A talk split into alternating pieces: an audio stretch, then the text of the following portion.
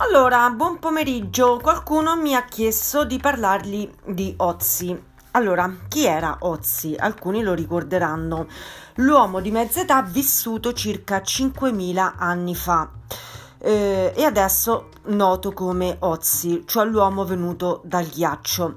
Il povero Ötzi aveva fatto una brutta fine. Le radiografie a cui era stato sottoposto avevano rivelato che fu ferito da una freccia di selce che gli si era conficcata nella spalla sinistra, no? E poi era stato ammazzato. Vi racconto qualcosa di divertente per tenervi allegri, ovviamente, ed era stato colpito con forza e brutalità alla testa. Ma qual era il suo stile di vita?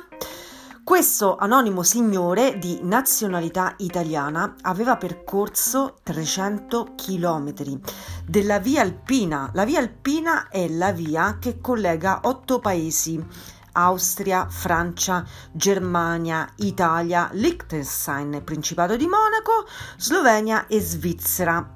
Ed è formata ben da 5 luoghi itinerari tra loro collegati per un totale di 5.000 chilometri. Quest'uomo di circa 62-63 anni, a forza di camminare, aveva rafforzato tutta la sua struttura energetica.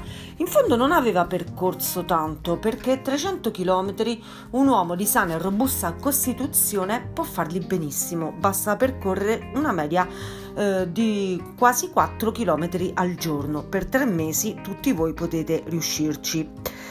Ma questa capacità di Ötzi, un 64enne che si muoveva a piedi scalzi, questa capacità di percorrere distanze considerevoli aveva provocato una trasformazione nel suo corpo.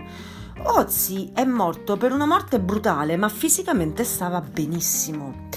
Quindi questa cosa ci fa capire un fatto: che la semplice attività di camminare rende un beneficio al tuo corpo pazzesco. Non aveva colesterolo, non soffriva di altre malattie tipiche dell'epoca moderna, e tra l'altro la capacità di percorrere distanze considerevoli su terreni difficili in periodi relativamente brevi, facendo costanti progressi quotidiani, ha permesso cosa? Alla nostra specie umana di lasciare l'Africa.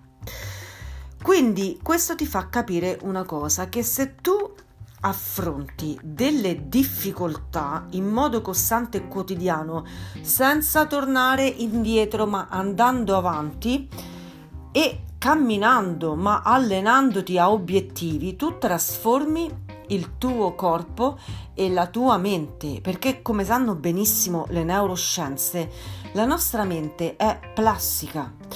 Devi ovviamente andare avanti, fare continui sforzi e prenderti impegni di vita. Tantissime persone non assumono impegni di vita.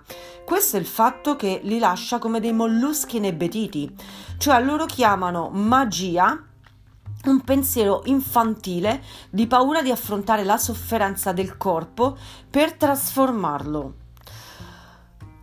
Questi qui, cioè, tanto sto leggendo un libro molto interessante scritto da Shane O'Mara, che si intitola "Camminare può cambiarci la vita", super et opera viva in Audio Editore, scritto da Kira, un neuroscienziato, un medico. Veramente un libro potente che vi consiglio di comprarvi, di leggere, comunque di farvi regalare.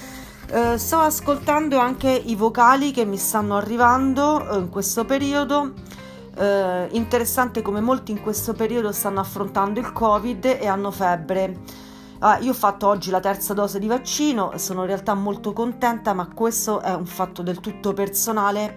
Allenandomi in palestra, io senza vaccino non posso accedere alle strutture, ma sto benissimo, sono molto contenta. Tuttavia, se state affrontando un periodo di malattia fisica di qualsiasi tipo, prendetelo come un reset, per curare la vostra anima, il vostro impegno, cioè prendetevi delle sfide che siano serie con voi stessi, perché l'obiettivo del 2022 sarà camminare come Ötzi, cioè andare avanti, affrontare sfide vere, nostre, mentali e pensieri magici che comunque ti fanno anche regredire fisicamente, no?